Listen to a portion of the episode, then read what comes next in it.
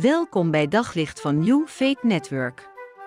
Luister elke dag naar een korte overdenking met inspiratie, bemoediging en wijsheid uit de Bijbel en laat Gods woord jouw hart en gedachten verlichten. Waar ga je heen als je het moeilijk hebt?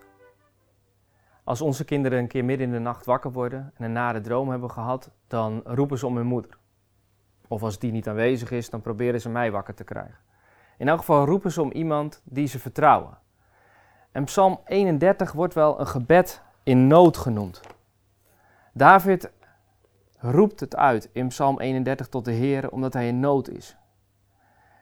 Als je een keer de hele psalm leest, dan hoor je David vertellen dat anderen hem in de steek hebben gelaten.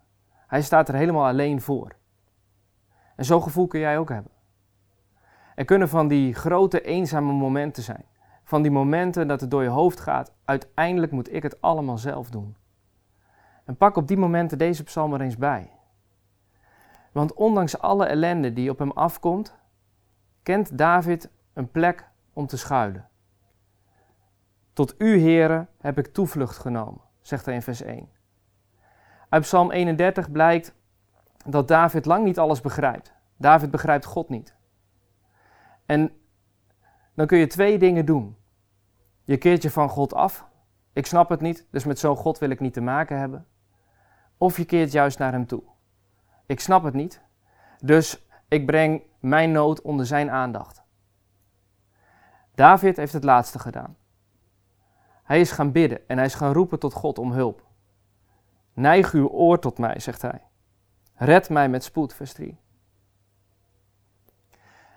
Anders gezegd, ik heb u nodig. Ik heb uw redding nodig en ik kan niet zonder u. David zegt niet, ik moet het uiteindelijk zelf doen. Ik moet mezelf maar redden. Nee, hij roept tot God. En bij God alleen is er voor mij, zegt David, echte veiligheid, zekerheid en bescherming. Echte troost. En bijzonder dat David God al op die manier kent. Want als er mensen zijn die dat zouden moeten kunnen weten, dan zijn wij het wel. Wij kunnen helemaal weten dat God re- zekerheid en redding wil bieden. Wij kunnen weten dat God eeuwen later uit Davids geslacht zijn zoon Jezus gezonden heeft.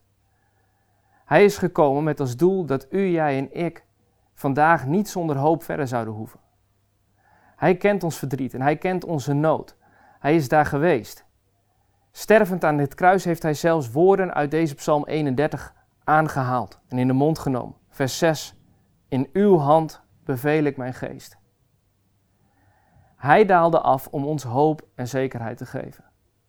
God trekt ons niet altijd uit de nood. Maar hij is wel afgedaald in onze allerdiepste nood om ons er doorheen te leiden.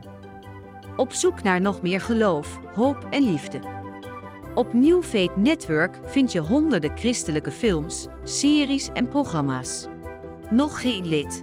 Probeer het veertien dagen gratis op new faith network punt n l.